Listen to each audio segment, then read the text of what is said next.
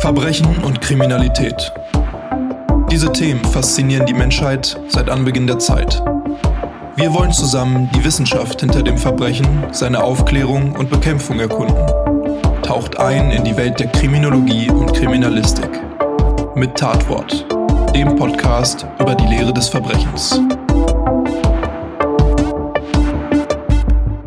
Hallo und herzlich willkommen zu einer weiteren Folge von Tatwort, dem Podcast über die Lehre des Verbrechens.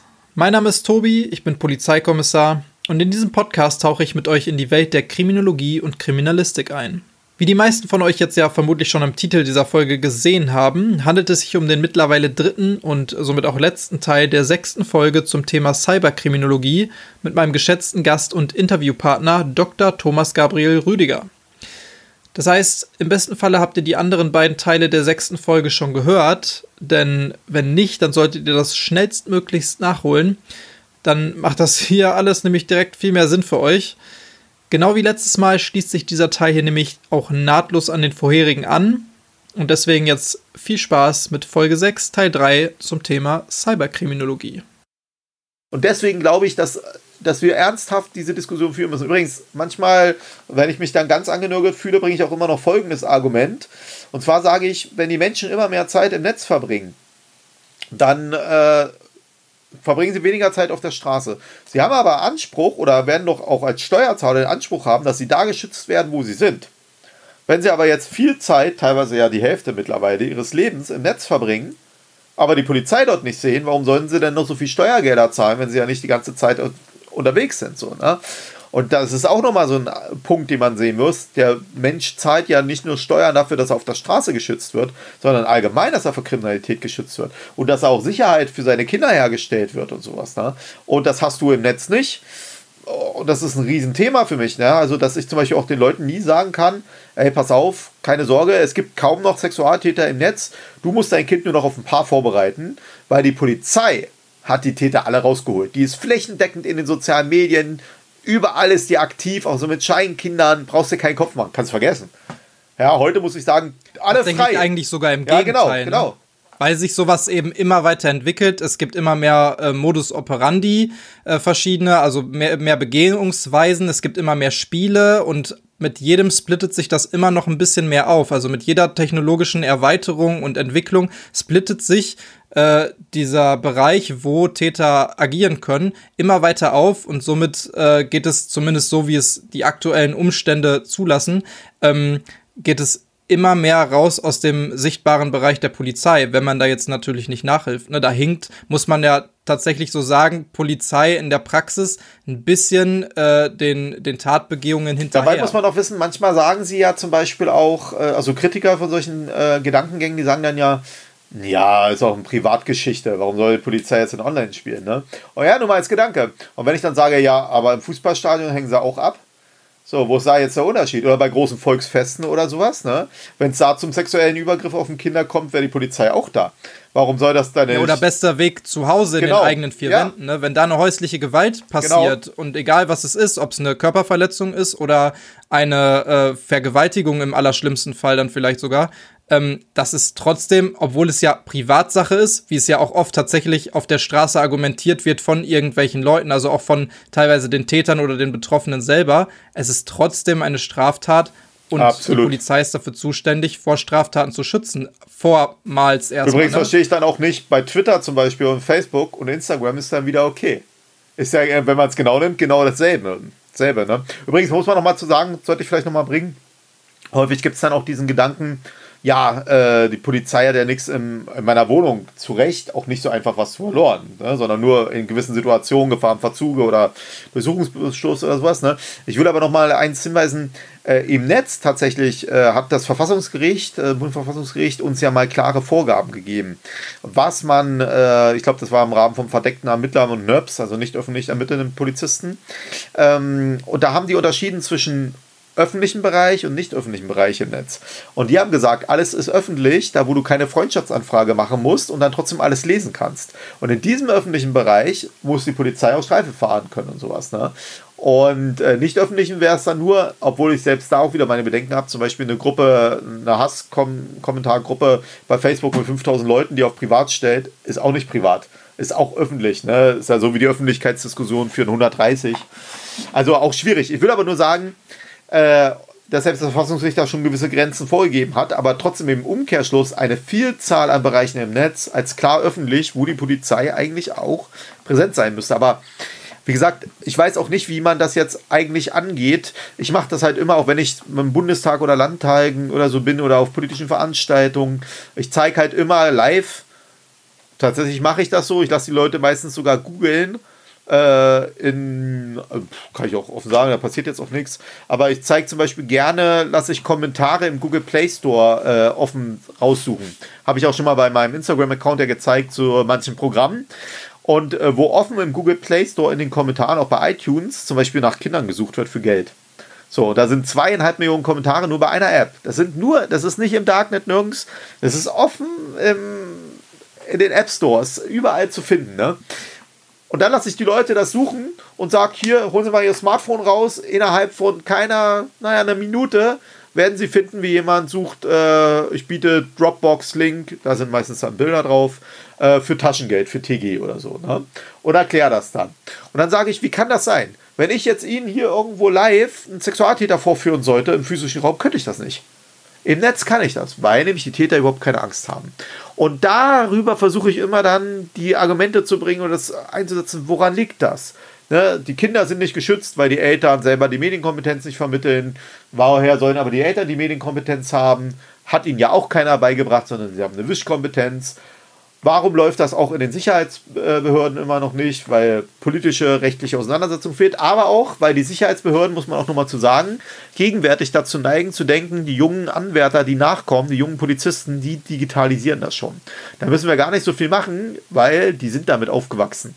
Und ich sage das ganz offen, ich hatte das für massive Fehleinschätzung, weil denen hat das ja auch keiner beigebracht. Welchem 22-Jährigen wurde denn äh, sauber Medienkompetenz beigebracht? Ja, niemand. Ich äh, bin selber kurz vor der Veröffentlichung von einem Artikel, wo ich mich damit auseinandersetze und da kann ich nur sagen, das ist niederschmetternd für, die, für das Personal der Sicherheitsbehörden, für junge Anwärter. Die können zwar alle oder junge Polizisten so, äh, die können zwar alle äh, so, so klassisch Bilder und sowas hochladen, aber die Auseinandersetzung mit den äh, was weiß ich, wie kannst du Quellen verifizieren und so, da sieht das also ganz schlecht aus. Ja, das merkst du ja wahrscheinlich als, äh, du bist ja auch als Dozent tätig. Ja, ne? aber meine aber, Studenten sind total gut, ey. Ja, ja die sind top, ey. Aber weil du die schon so gut drauf Nein, vorbereitet die hast, sind natürlich. immer ne? gut in Brandenburg, ey. Äh, aber ja, man kann schon diese Themen aufwerfen. Zum Beispiel äh, muss man auch sagen, hin und wieder sich auch wie manche Studenten dann erstmal anfangen, ihre Accounts äh, zu checken. Weißt du, ihre Instagram-Accounts. Nachdem man dem ganz am Anfang, ich kenne es auch noch von meiner Ausbildung, wo dann auf einmal gesagt wurde, ja, passt mal auf, dass ihr da vielleicht nichts postet in Uniform, was ihr da alles überhaupt hochgeladen habt, ist das alles auf privat gestellt, was können Leute von euch sehen? Und auf einmal fängt man an, das zu checken und dann kommt auf einmal der große Schreckmoment und man sieht, oh, das ist alles irgendwie mir gar nicht so bewusst gewesen. Ja, dabei muss ich ne, jetzt sagen, da das Löschen und so bringt am Ende jetzt auch nichts mehr. Also ich lasse in meinem also in meinem eigenen, äh, äh, wenn ich mit meinen Studis was mache, in meinen Modulen oder so, ne, dann ist es auch so, dass ich die sich auch immer gegenseitig Profile erstellen lasse ähm, in den Accounts. Ne? Also was die so übers Netz OSINT nennen wir das ja so, also klassische Open Source Intelligent äh, Recherchen, so, also was man aus den nur so sozialen Medien so rausfinden kann. Ne? Und selbst die Leute, die immer sagen, über sie ist nichts drin, sie haben darauf geachtet, die kannst du immer machen. Worüber?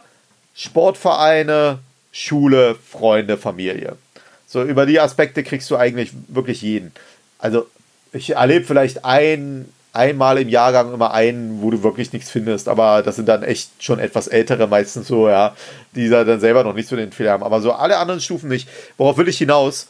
Zum Beispiel fehlt es auch flächendeckend in ganz Deutschland in allen äh, äh, Polizeien verpflichtende Vermittlung von Medienkompetenz. Und zwar in ordentlichem Maßstab. Ich vergleiche das immer mit dem Straßenverkehr, weißt du? Der Straßenverkehr, also ganze Regeln, äh, nimmst du 315 C, 316, Trunkenheit, äh, Führerschein, wie näherst du dich mit dem Auto zum Einsatzort an, wie fährt man eine Sonderfahrt, also all solche Geschichten, Verkehrsunfallaufnahme und so, ne? Ich glaube, dass, äh, wenn man mal drüber nachdenkt, das Auto und der Straßenverkehr so ein Drittel des polizeilichen Studiums in irgendeiner Form mit zu tun hat. So, ne? Wahrscheinlich sogar niedrig angesetzt, aber so ungefähr. Und wir nehmen keinen, ihr wahrscheinlich auch nicht, der keinen Führerschein macht oder einen hat. Genau, ja, das ist eine Voraussetzung. Richtig. Genau, ne? Und ich glaube, dass das Netz und die Medienthemen denselben Stellenwert in der polizeilichen Ausbildung im Studium einnehmen wird, wenn nicht sogar noch höher, wie der Straßenverkehr. Und da muss man aber auch ehrlich sein, ich wüsste nicht, dass irgendwo flächendeckend äh, verpflichtend Medienkompetenz mit eigenen, keine Ahnung, 100 Kontaktstunden oder von mir aus 50 Kontaktstunden vermittelt würde, sondern wenn, dann macht man mal hier Cybercrime 10 Stunden, mal ein bisschen hier so Recherche. Ein bisschen wissenschaftliches ne? Arbeiten innerhalb des genau, Studiums, genau. ne? vielleicht dann auch Recherchefähigkeit oder sowas. Genau. Klar. Und da fängt es schon an. Das gilt auch für alle Firmen und so, ne? Und dabei muss man nochmal sagen, die Generation, die jetzt kommen, denen hat das keiner beigebracht.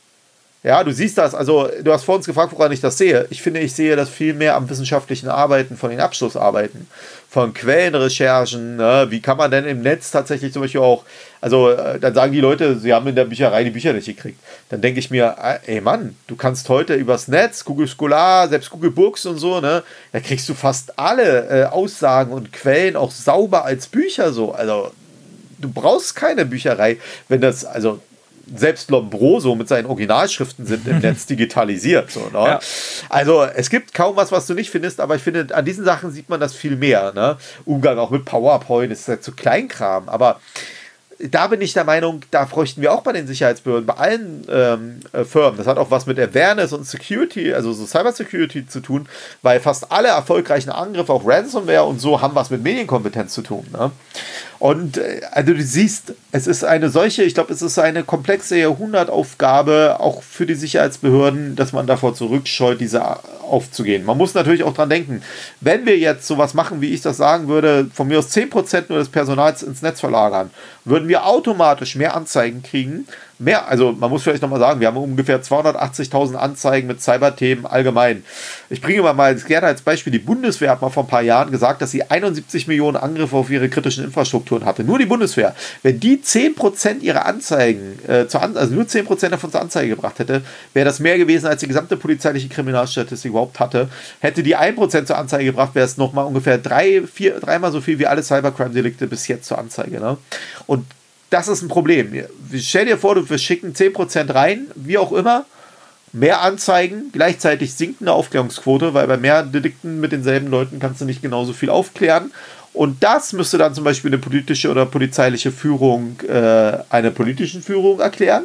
Und da greift wieder Präventivwirkung des Nichtwissens lieber nicht machen, dann hast du deinen Posten vermutlich eher sicher. Der Minister ist zufrieden, der Staatssekretär ist zufrieden, der Polizeipräsident ist zufrieden. Und ich glaube, das ist immer schwer zu sagen, weil man natürlich auch gewisses Risiko eingeht, wenn man sowas sagt. Aber ich glaube, dass man dieses aufbrechen muss.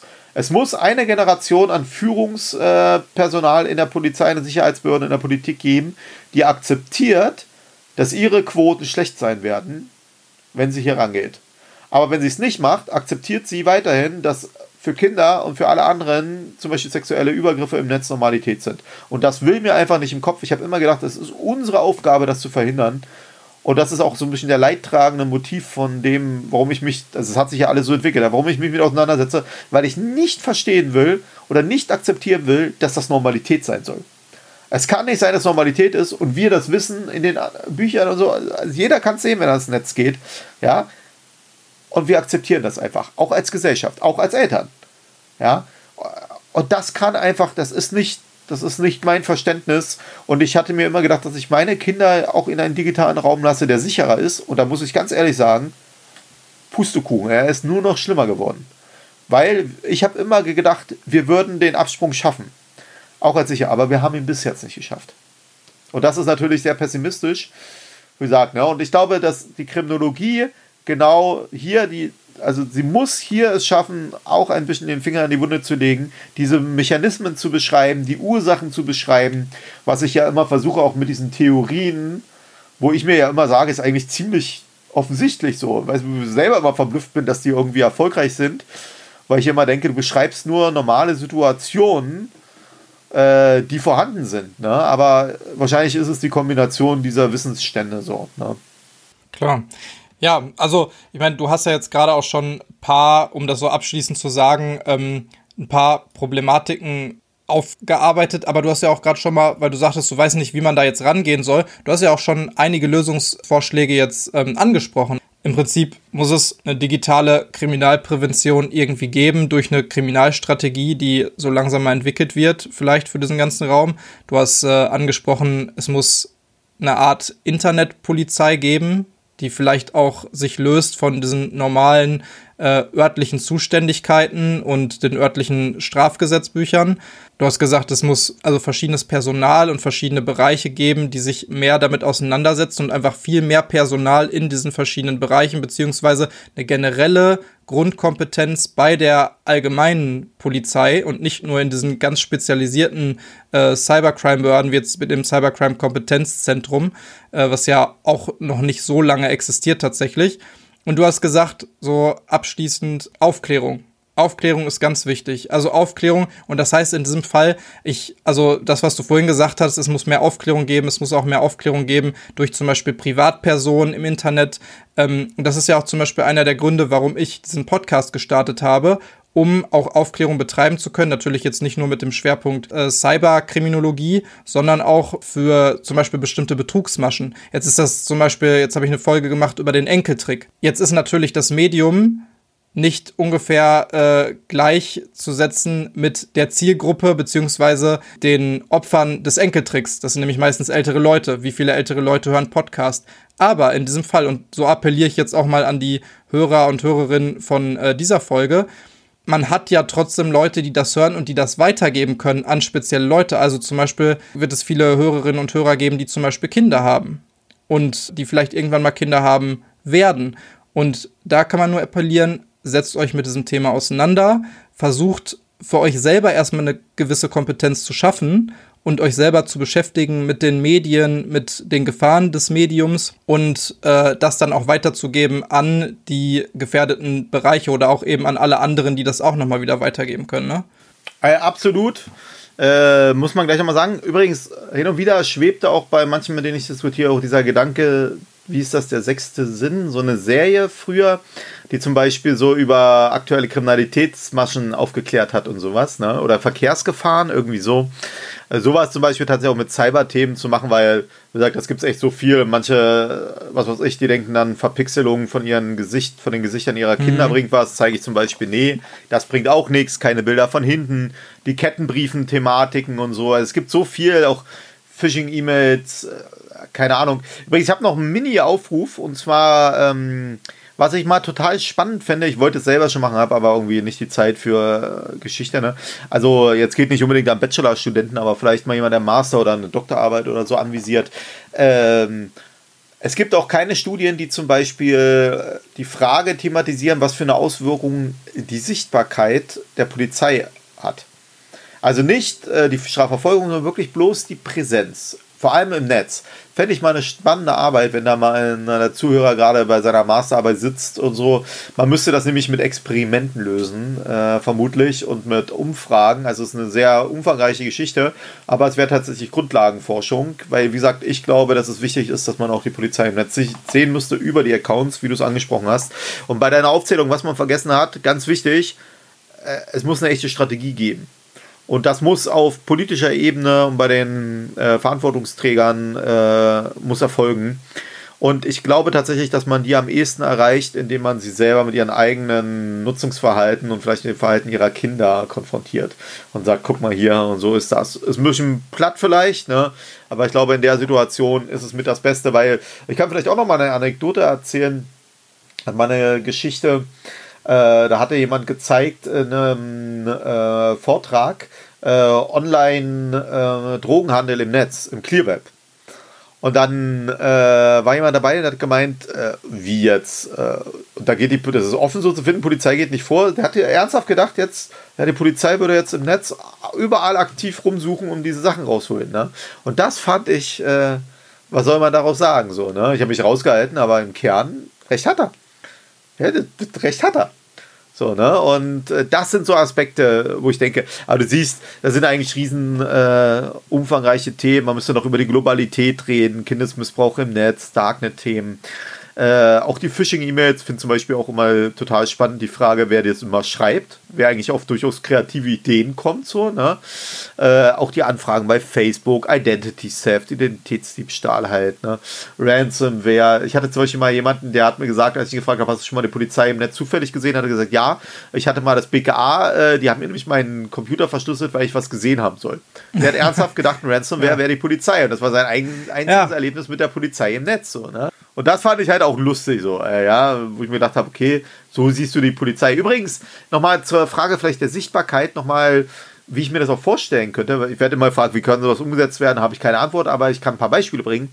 Und zwar, wenn diese illegalen Streaming-Plattformen wie Kino.tu, Kinotox und so plattgelegt werden, dann gibt es immer eine Beschlagnahmeseite. Ihre Polizei gibt bekannt, das ist ein illegaler Inhalt. Und ich hatte am Anfang mal diese lustige Vorstellung, irgendeiner surft im Netz, will seinen Film gucken und sieht zum ersten Mal die Polizei und schlägt schnell sein Notebook zu, damit er nicht erwischt wird. So, ne?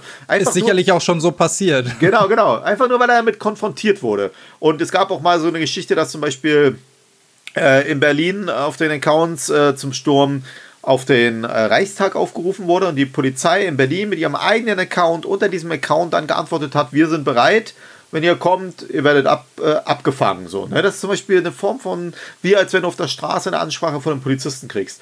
Dann hat auch in Berlin mal jemand äh, zu einer Wannsee-Party aufgerufen, da hat er auch wieder die Berliner, die waren da ein bisschen aktiver, obwohl man bis heute nicht weiß, ob das überhaupt erlaubt ist, welche Rechtsgrundlagen dafür da sind, braucht man welche, ist das normales hoheitliches Handeln, wie auch immer. Zumindest die hatten dann darunter auch wieder geschrieben, ja, wir hoffen, dass du das Ordnungsamt und da und da informiert hast, sonst sind wir auch da. Ne? Und dann gibt es noch eine Geschichte, die fand ich auch total spannend. Und zwar ähm, hatte, gab es mal äh, eine Aktion, da hat man auf äh, File-Sharing und Darknet-Plattformen ähm, äh, ja, äh, Videos äh, und Bilder hochgeladen mit Titeln, die auf Kinderpornografie hindeuten sollten. Ne? Äh, so dass, was weiß ich, also dass die einschlägigen Begriffe, dass sie denken, ist jetzt hier Kipo. Und wenn sie die geöffnet haben, erschien die Polizei und dann äh, wurden Hilfsangebote und gesagt, du hast ein Problem, wir helfen dir. Und das fand ich zum Beispiel auch, ist eine echt kreative Variante, diese Sichtbarkeit durchzuführen. Und das sind zum Beispiel so Ansätze, ja. Also, aber wie gesagt, im Ergebnis komme ich auch immer noch zu einem Punkt. Ein globaler digitaler Raum braucht ein globales Strafrecht, eine globale digitale Polizeiarbeit. Und das muss zum Beispiel in 30 Jahren, 40 Jahren vielleicht, wenn wir uns darüber unterhalten, da wird das vielleicht ansatzweise umgesetzt sein. Interpol vielleicht, wer weiß das schon. Ja. Wir hoffen das zumindest. Aber das ist doch ein schönes Abschlusswort dazu. Also die Hoffnung geben wir ja nicht auf und dass ja Gott sei Dank auch so engagierte ähm, Kriminologen oder auch, wir haben es am Anfang gesagt, Juristen oder äh, Sozialforscher gibt oder im Prinzip einfach Menschen, die sich mit diesem Thema beschäftigen und auch erkennen, was für eine Gefährlichkeit, was aber auch für eine Verantwortlichkeit und was für ein, äh, also da drinnen steht in diesem digitalen Raum und was das auch bedeuten kann und bedeuten muss im Zweifelsfall kann man ja davon ausgehen, dass sich zumindest in den nächsten Jahren vielleicht ein bisschen was an äh, dem subjektiven Verständnis für dieses Thema tut und auch dann hinterher vielleicht wirklich in der objektiven Betrachtung und dass dann auch wirklich irgendwelche Strategien entwickelt werden. Also auch wenn es leider noch weit hinterherhinkt momentan, obwohl wir ja eigentlich mittendrin sind schon, sollte es eigentlich ja äh, möglich sein, in den nächsten Jahren da vielleicht ein bisschen Umdenken stattfinden zu lassen, wenn auch alle mitmachen. Ne? Ich glaube, das wird passieren, wenn die Entscheidungsträger in einem Alter sind, wo sie Kinder haben, die wiederum in dem Alter sind, dass sie mit konfrontiert werden. Und wenn dann die Geschichten passieren, dann sagen sich auch die Entscheidungsträger, ey, das hier und das passiert. Wie kann das sein? Warum machen wir denn da nichts? Ich glaube, das ist so der entscheidende Zeitpunkt. Ist natürlich schade, weil ich muss vielleicht auch noch mal eins sagen, Weißt du, wenn ich Mitte 20-jährige äh, Frauen oder Ende 20-jährige Mädchen, auch Jungs, so frage, ob sie die und die Programme im Netz kennen. Und die lachen dann alle. Und ich frage sie, warum? Ja, da waren immer so creepy Typen und so Perverse drin. Hm, Knuddels, ja, ne? Naja, ich wollte es nicht sagen so, aber ja, natürlich. Ja, also ich meine, das kennt ja jeder. Ne? Ja, ist ein Klassiker, auch heute immer noch. Weißt du, äh, ein Haufen an Verfahren. Worauf will ich hinaus? Und wenn du heute junge Leute fragst, erzählen die dasselbe. Weißt du, wir lassen ganze Generationen heranwachsen, die, für die das Normalität ist. Und das kann einfach nicht sein. Und das ist einfach Versagen von uns als Sicherheitsbehörden. Und wie gesagt, ich hatte, ich bin immer zur Sicherheits-, also Polizei gegangen, weil ich dachte, du hilfst den Menschen und du willst irgendwie Gerechtigkeit herbeiführen und so machen. Und es geht mir gegen Strich, dass das alle sehen können. Jeder, ich meine, weißt du, du kannst jeden Entscheidungsträger nehmen, komm, mach, mir, mach dir mal einen Kinder-Account. Geh mal rein. Und heute ist es immer noch so. Weißt du, da übrigens auch interessant ist, bei Knuddels, da, da konzentriert sich die gesamte Polizei drauf bei diesen Operationen. Und obwohl sich die ganze Polizei darauf konzentriert, die machbar ist, ist es immer noch so. Da kannst du dir vorstellen, was für eine Dichte du eigentlich erreichen müsstest im Netz, wenn es nicht mal bei einem Programm wie Knuddels, was nicht zu den größten gehört, eine Auswirkung gibt. So, wie würdest du das bei Instagram mit 100 Millionen Leuten mal mehr in dieser Lage versetzen? So, ne? Also, naja. Und ich denke aber trotzdem, es muss einfach, es kann einfach nicht sein, dass wir das hinnehmen und immer schon hingenommen haben. Und äh, das geht mir echt gegen den Strich so. Und äh, wie gesagt, wenn meine Arbeit so ein bisschen dazu hilft, hier Sensibilität, dann ist das eine schöne Sache für mich. Das geht. Aber schade ist, dass es das braucht, weil eigentlich ist es offensichtlich. Ja, ich bin auf jeden Fall sehr gespannt, was die nächsten, äh, die nächste Zeit und wahrscheinlich muss man ja auch realistisch sehen, die nächsten Jahre da noch hervorbringen werden und wie das Umdenken im, im Zweifelsfall stattfindet und auch äh, stattfinden kann, weil das ja einfach so viele verschiedene Bereiche tangiert, auch in unserem Bereich in der praktischen Arbeit der Polizei, aber auch innerhalb der Forschung und auch in, in ganz vielen anderen Bereichen, dass es im Prinzip unser ganzes Leben verändern wird in, in so einem Bereich. Ne? Absolut. Muss man sagen. Stell dir vor, wir würden jetzt Zoom-Gespräche äh, machen und wir hätten jetzt ein Zoom-Bombing. Ja, ja, richtig. Ich meine, ja, so ist das. Oder, keine Ahnung, ja, ja. oder parallel kriegst du vielleicht schon E-Mails mit irgendwelchen äh, Spam-Inhalten oder äh, Ransomware oder Mehrwert dran oder so. Ja, es ist allgegenwärtig, wenn du ehrlich bist. Ne? Oder keine Ahnung, du kriegst vielleicht eine bitterböse Nachricht bei Instagram. Ja, oder kriegst einen Fake-Account bei Instagram. Kennen ja auch alle, die äh, so Richtung Romance-Scamming, Bright-Scamming, also diese ganzen ich liebe dich, äh, bitte schick mir mal 10.000 Euro äh, da und dahin, weil ich im Knast gerade sitze und nur ich komme dann zu dir, meine Liebe und so, ne?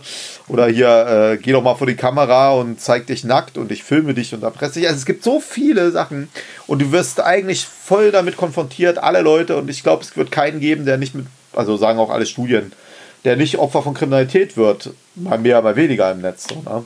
Ja. ja, absolut. Ganz genau. Also da gebe ich dir äh, hundertprozentig äh, recht. Ich meine, wenn du Lust hast, dann können wir das ja nochmal, also diese einzelnen Deliktsfelder, ich finde das nämlich super interessant, was es da auch für verschiedene Deliktsfelder gibt. Du hast jetzt ein paar ähm, Deliktsfelder schon angesprochen, die auch teilweise deine Schwerpunkte sind, ähm, sowas wie Cyber-Grooming zum Beispiel. Da nochmal ein bisschen näher drauf einzugehen, Klar, vielleicht immer. in einer weiteren Folge, weil man muss es ja sagen, du hast es gerade auch gesagt, die Thematik ist in äh, ihrer Gesamtheit einfach so umfangreich, dass man rein theoretisch für jedes eine eigene Folge machen könnte. Und die Schlussfolgerung zum Anfang unseres Gesprächs über Cybercrime, daran siehst du nämlich auch das Problem.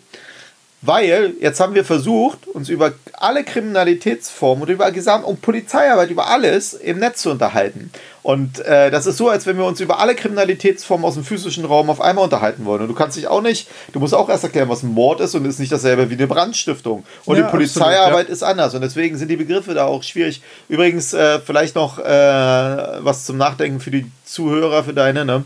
Ich habe mich immer gefragt, ich glaube zum Beispiel, es gibt keine, kein Delikt, was nicht auch über digitale Medien begangen werden kann. Ich sag's gleich, ich halte sogar Vergewaltigungen für machbar. Also das ist ja mit dem Eindringen in den Körper immer verbunden. Und auch Morde halte ich über rein digitale äh, Geschichten machbar. Und da ich kein, also ich komme auf keinen zu, naja, Brand, aber selbst eine Brandstiftung ist denkbar.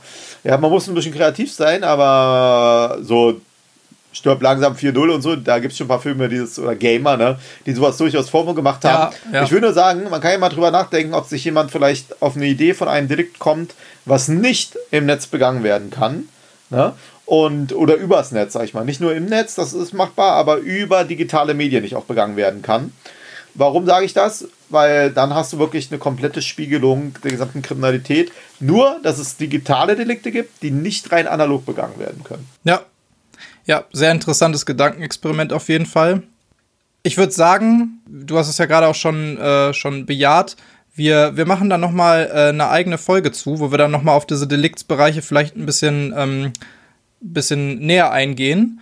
Und äh, ansonsten hoffe ich jetzt erstmal, dass, oder beziehungsweise wir hoffen, ich glaube, das kann ich ja sicherlich so sagen, ähm, dass wir euch das Thema Cyberkriminalität und somit auch Cyberkriminologie und die Arbeit eines Cyberkriminologen. Das hast du ja auch sehr, sehr gut äh, dargestellt in dem, was du alles machst und welche Gedanken du dir machst. Eben genau die Arbeit eines Kriminologen in diesem Schwerpunkt. Ähm, dass wir euch diese ganze Arbeit und die Thematik ein bisschen näher bringen konnten. Und weil diese Thematik eben so umfangreich ist, wird es sicherlich auch noch viel Gelegenheit geben, in das ein oder andere Thema im Zuge einer weiteren Folge dann etwas tiefer einzutauchen. Und wenn euer Interesse jetzt aber hoffentlich geweckt wurde und ihr euch auch noch ein wenig mehr in die Materie hineinarbeiten wollen würdet, dann kann ich euch nur ein paar der Bücher von äh, Thomas empfehlen. Hast du da irgendwas, was du besonders hervorheben würdest? Du hast ja jetzt vor kurzem noch ein neues rausgehauen. Also ja, natürlich Cyberkriminologie als Sammelband. Äh, das glaube glaub ich, die Rezensionen sind auch ganz gut. Äh, ich hoffe, dass das das Grundlagenwert für die gesamte Cyberkriminologie ist. Es sind 29 Kapitel drin mit unterschiedlichsten Themen. Ich habe mich zum Beispiel mit äh, Cindy Ehlert, schönen Gruß, auseinandergesetzt zur Frage, kann man die Defensible Space Theory von Newman eigentlich aufs Netz überlagern? Zu einer Digital Defensible Space Theory. Ja, also da geht es ja darum, Newman sagt, du kannst mit architektonischen Maßnahmen eventuell einen Ort kriminalitätsminimierend oder erhöhend äh, produzieren. Ne?